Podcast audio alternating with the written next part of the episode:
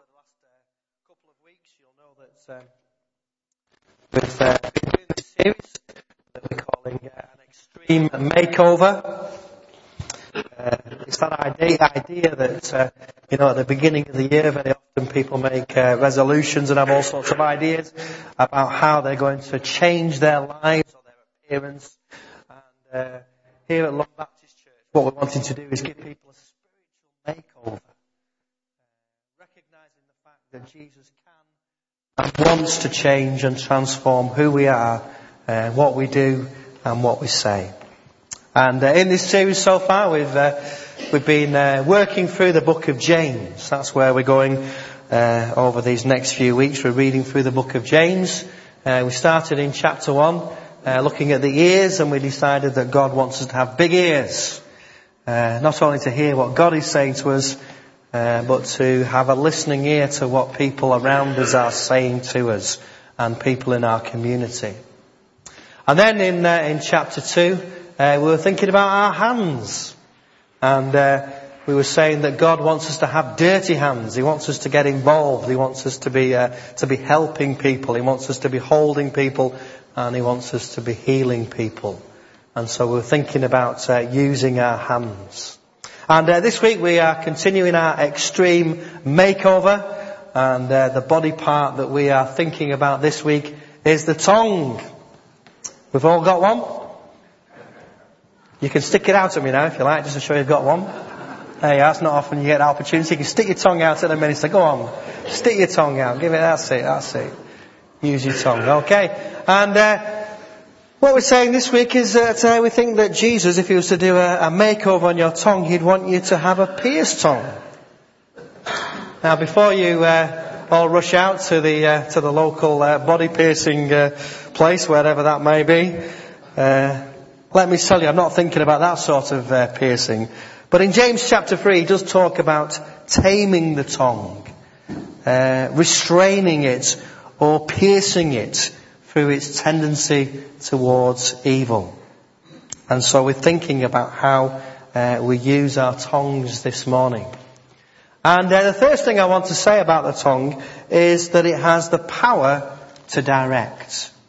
That the tongue has the power to direct. James talks about teachers and the responsibility that they carry. And he gives the example of, the small bit in the horse's mouth that enables the person to direct the animal in any direction that it wants to go. I heard a story about a horse that I felt that you would like to hear. And it's a story of an evangelist who was so successful that he managed to convert his own horse. Imagine that. And he decided he would develop his ministry, and he took his horse to market to exchange it for another horse. A farmer came along, and he was on a very old horse, and the evangelist asked him to swap. The farmer took one look at the fine condition of the evangelist's horse and agreed to swap, thinking he'd got a great bargain. As he mounted the horse, the evangelist explained to him about the horse's religious zeal. It's no good shouting, "Giddy up," or "Whoa there, boy." To get the horse started, you have to shout, "Praise the Lord." And to get the horse to stop, you have to shout, "Amen." So to get the horse to start, you have to shout, "Praise the Lord." And to get the horse to stop, you have to shout, "Amen." The farmer smiled, thinking he was dealing with a fool. But seeing the horse was in such excellent condition, he gladly agreed to the exchange. As the evangelist trotted away on the farmer's old horse, the farmer shouted, "Giddy up there!" But there was no reaction. The horse stood still. The farmer got his whip and he whipped the horse, but still the horse would not budge. Perhaps the whole preacher wasn't as daft as he thought. No harm in trying. He took a deep breath and shouted, "Praise the Lord." Immediately the horse galloped off. The astonished farmer clung on for dear life as it sped along the road. "This is some horse," he thought, as it raced across the fields, jumping gates without any hesitation. At last the farmer heard the sounds of the sea, and in the distance he realized they were approaching the white cliffs of Dover. "Whoa there, boy," he called, "whoa there." But the horse carried on. He pulled in the reins tight. It sped on. "Silly me," he thought. "What was that religious word that I had to shout? couldn't remember. He shouted faith, and still the horse carried on. Urgently, he shouted hallelujah, but still the horse carried on. Suddenly, within yards of the cliff edge, he remembered the word, Amen. And the horse came to a stop, inches to spare from the edge of the cliff. The farmer mopped his brow, lifted his eyes to heaven in gratitude and said, Praise the Lord.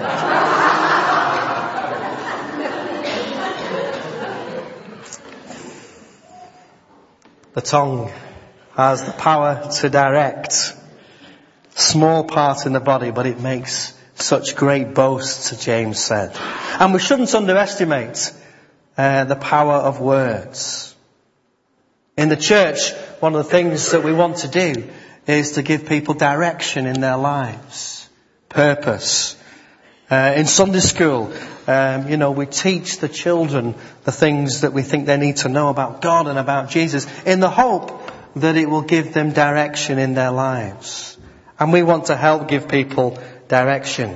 I don't know if you've ever been in a situation where you've been lost, where you've not known the way. Have you ever been and you stopped and you've asked somebody? Have you ever been in that situation? And they say, oh yes, it's dead easy. You just carry on the road. You come to the first set of traffic lights, you turn right. You carry on till you get to the garage. You come to the second set of traffic lights, you turn left. Or was it right? No, left. And then when you come to the post office, after the third turning on the right, you carry on until you see, and you've no idea, have you? You're completely lost.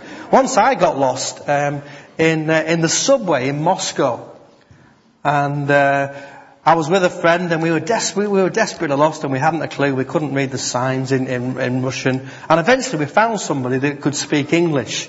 And we explained to them where they were trying to get to. And they started to tell us. And they could obviously see from our faces that we hadn't a clue. And so what they said was, I tell you what, come with me. And they jumped on the tube and they took us and we jumped on one tube and another tube. And they took us exactly where we wanted to go. That's the sort of direction that we need to be giving people. Directions that people understand. And using our tongues to make sure that we're directing people in the right way. And in this church we're hoping to be giving direction. And in a few weeks' time we're going to be starting this thing called 40 Days of Purpose. Rick Warren, the author of the book Purpose Driven Life, says this. He says, the 40-day journey will show you how to live a purpose-driven life, a life guided, controlled and directed by God's purposes. Write the date in your diary, the 6th of March, and you'll be hearing lots more about this in the coming weeks.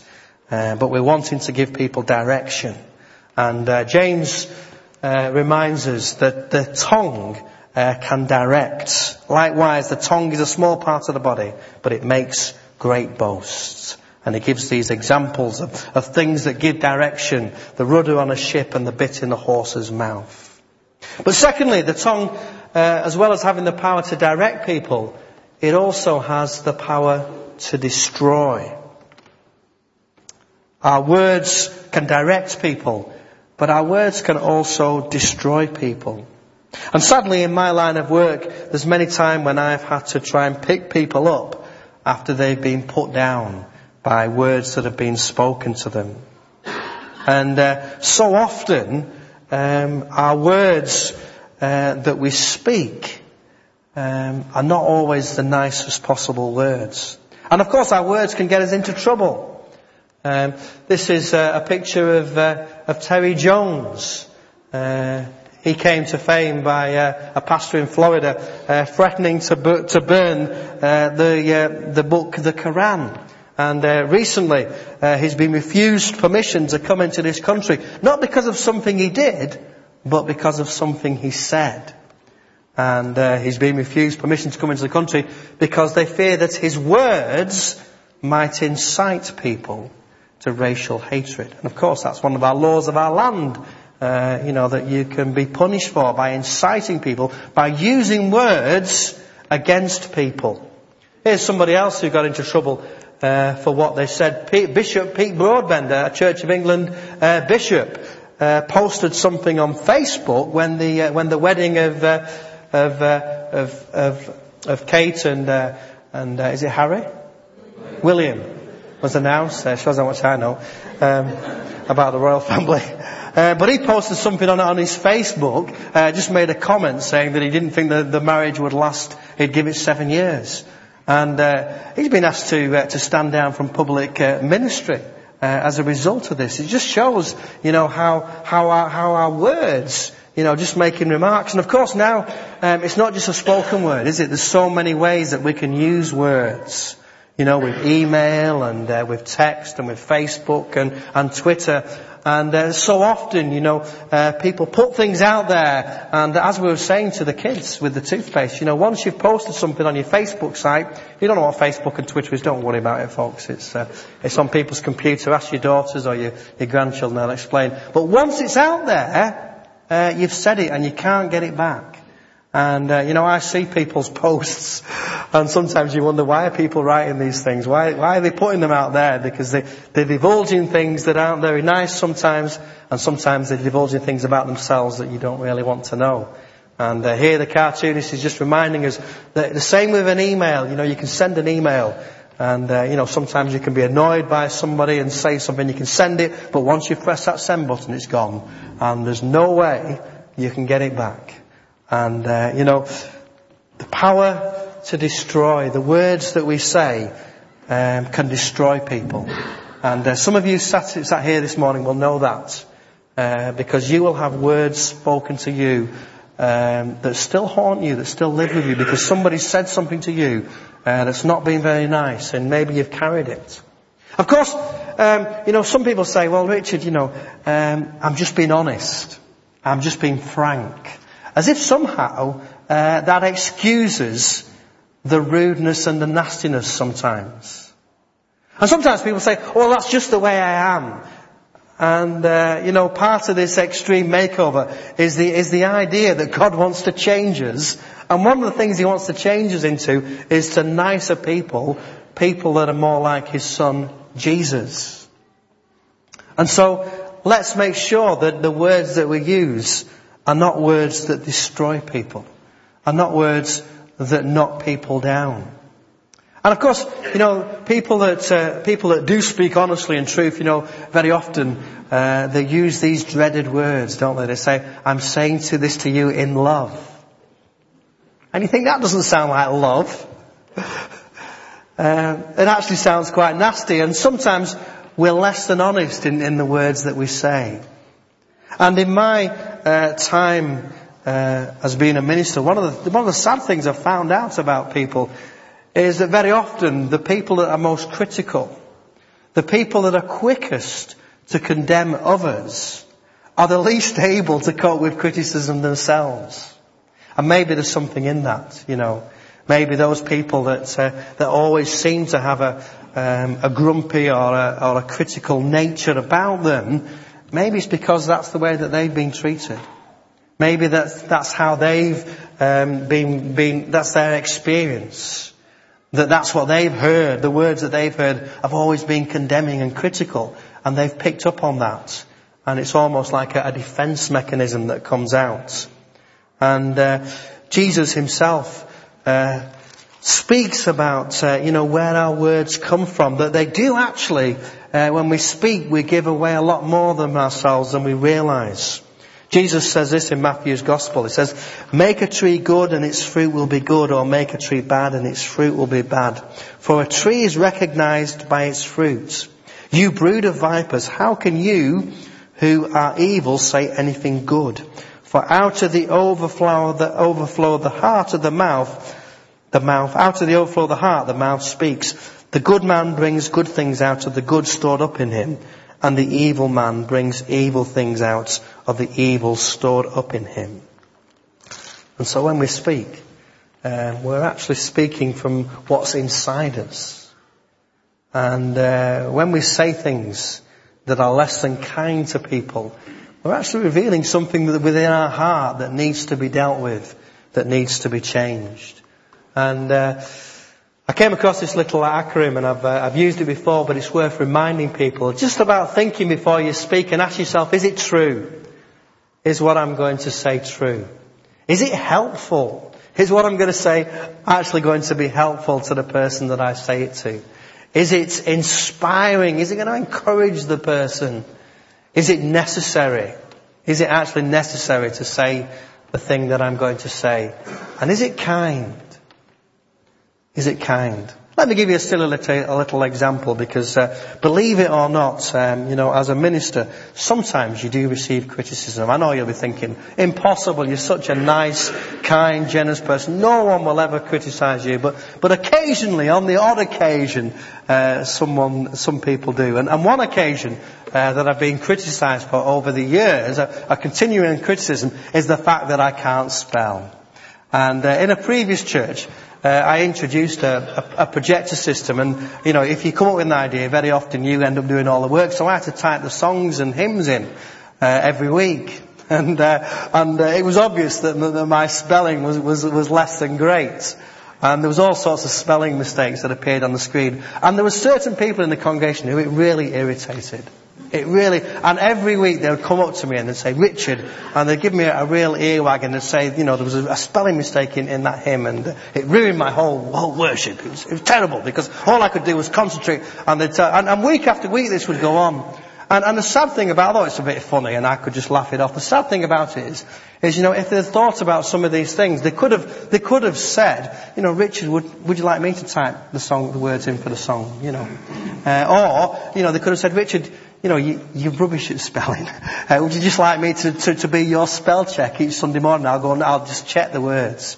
A different way of approaching. It's not denying when there's a fault. It's not thinking that we can't point things out to people, but it's the way that we go about it. And some people have been brought up, maybe, just to speak. It's probably a good Lancashire thing, isn't it? To speak your mind. But it's not always the kindest thing to do, and it's not always the most helpful thing to do. And James points out that, words can destroy. If you continually tell a child that you're rubbish and that you'll never attain to anything, don't be surprised if that's how that child ends up, because that's the message that they've been given. And when I worked as a residential social worker, I worked with lots of children. And all they had received from an early age was negative things said about them. And they had such a low self-esteem, because all the words that had been spoken into their lives had been negative. You're useless, you're hopeless, and sadly, sometimes in the school, the same things had happened. The teachers had said, you'll never attain to anything because your behaviour's so bad. And this negative thing had gone through their lives, and it was no surprise that they ended up in a life of crime and in a children's home, because all they'd heard was negative things.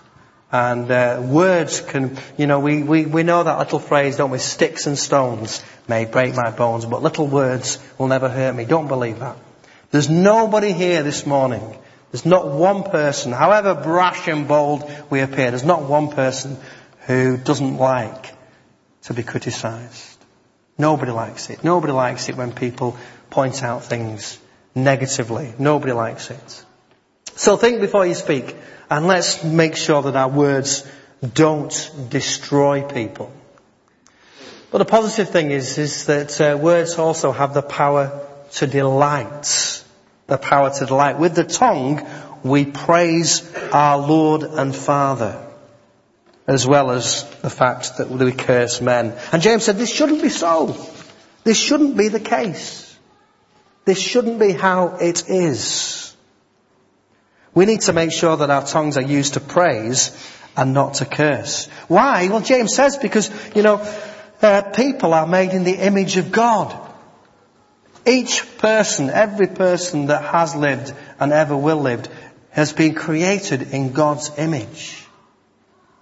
And so when we're cursing people and we're saying bad things about people, we're actually offending God. We're actually doing God a disservice. And the great things about words is that, there's nobody here this morning that hasn't had a kind word said to them. And how that makes you feel. And it can be the most simple of things.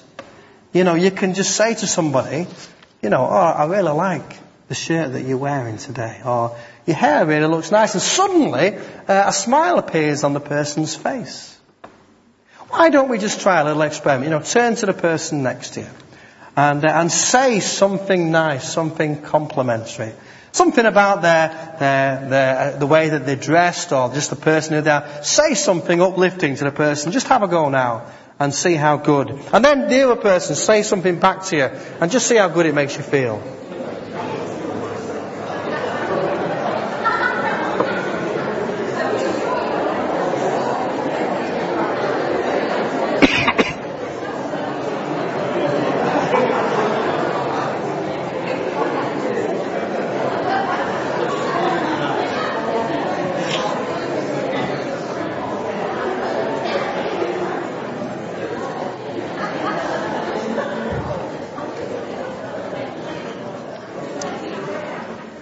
Okay. Do you feel better for that? Have you had anybody? Let's just hope it wasn't anybody mischievous who decided to be less than complimentary. But we can use our words really to uplift people and to encourage them. That's what we want to do. We want to encourage people in the faith, and we do that, don't we, by the words that we speak. I don't keep the critical words that are said about me. I listen to them and I weigh them, but I've learnt over the years not to keep them. Not to allow the words to have a negative impact on me. But I do keep the words of encouragement. I've got a little drawer in one of the cabinets in my office where, I've got letters that people have written to me, emails that people have sent to me, encouraging words, because you can go back to them. And maybe when you're having a hard time and you feel like the whole world's against you, you can take one of those letters out and you can read it again. And that has the power to delight. And you think, well, here was somebody who appreciated something that I did. And it gives you a lift. And of course, do you notice in the Gospels that, Jesus did say some harsh things. But most of Jesus' harsh words were actually spoken to the teachers and the law givers. Why did Jesus have harsh words for them? Because they were making it really hard for the ordinary, everyday people to actually enter into this life of faith. The words that they were speaking were not encouraging and delighting people. They were making following God and being a good person of faith difficult and hard. And Jesus says, come to me, and I will give you rest. And, Jesus, the words that he spoke to the ordinary, everyday people were always uplifting and encouraging words. And the challenge, of course, for us is the same challenge, that we gave to the children. And, if you need a tube of toothpaste to get through this challenge, then, you can have one. Anybody want a tube of toothpaste? There we go. Mind out, all right. There you go. Tube of toothpaste. Because, the challenge is, for this week, and for some of us it's going to be hard to do this, but for this week to see if we can use our words to encourage people. Go into work and thank the person that does, a tedious, thankless job. When you go into the supermarket, the person on the cash register, who often gets the brunt of people's frustration because you've been stood in a queue or maybe they've got something wrong. Say, thank you. You're doing a great job. Thank you. Just use our words to actually uplift and see what a difference it makes. We can impact people's lives just by using a few kind words. And people will be surprised because it doesn't happen very often. More often than not, they receive people's complaints. They receive people's bad tempers because maybe their week's not been great, and we take it out on those people around us. And so let's be a people that are using our words to encourage, to uplift, and to build people up rather than to knock people down. And let's take seriously this idea that God does actually want to change us. You see, some people are sat there thinking, well, this is how I am, this is how I've been for years, and I'm not going to change. And that's sad, because God can change us. God wants to continue to change us. And at the beginning, James says that if anyone is never at fault in what he says, he is perfect, able to keep his whole body in check. And of course, none of us can say that we're not at fault. We all need God to continually change us. I mentioned last week, that I went to this mainstream conference, and Carl Beach, one of the speakers, was talking about the fact that he was building up a leadership team, and he was talking about this whole area of speaking to one another honestly and truthfully. And what he said is within the team meeting, he encouraged people to challenge people, to argue the points and to take people to task. He said, but the reason why we could do that is because of the relationships that existed between the people. Because we knew once we got outside that meeting that we had each other's backs. That they wouldn't hear a bad word said about one another. And we've all been in situations, haven't we? When we've heard somebody speaking and we felt a little bit uncomfortable because we know that what they were saying wasn't very kind. But we've kept silent. And sometimes we have to watch one another's backs. We have to say, whoa, whoa, whoa, you're not saying that about my friend. And, in the relationships, that's what we do. Me and Sue, we do argue from time to time. No, again, you think the minister never has an argument with his wife. Okay, but we'll argue. But Susan knows my faults better than anybody else. And, she will point them out to me. But you say something bad about me to Susan, and she's watching my back. And vice versa. And that's how we need to be. We need to protect one another. And one of the things that happens in church life, one of the most destructive things that happens is when people gossip.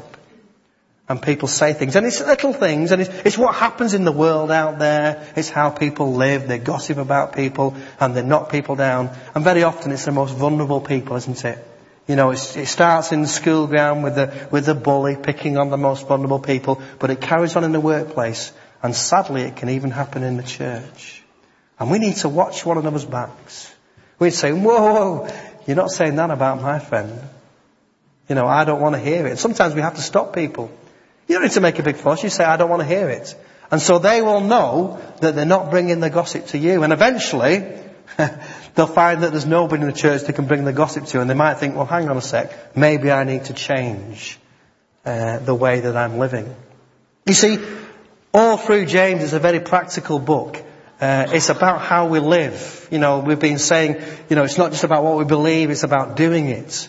It's not just about what we say, but how we say it and what we think. And so, the book of James and the tongue, we know that it has the power to delight. We can delight God in heaven, and we can delight one another by the words that we use. So when somebody says, does this make me look fat? Think, is it necessary? Is it kind? The power to delight. So our tongue, it has the power to direct, it has the power to destroy, and it has the power to delight. Let's make sure we're directing and delighting rather than destroying. Let's pray together.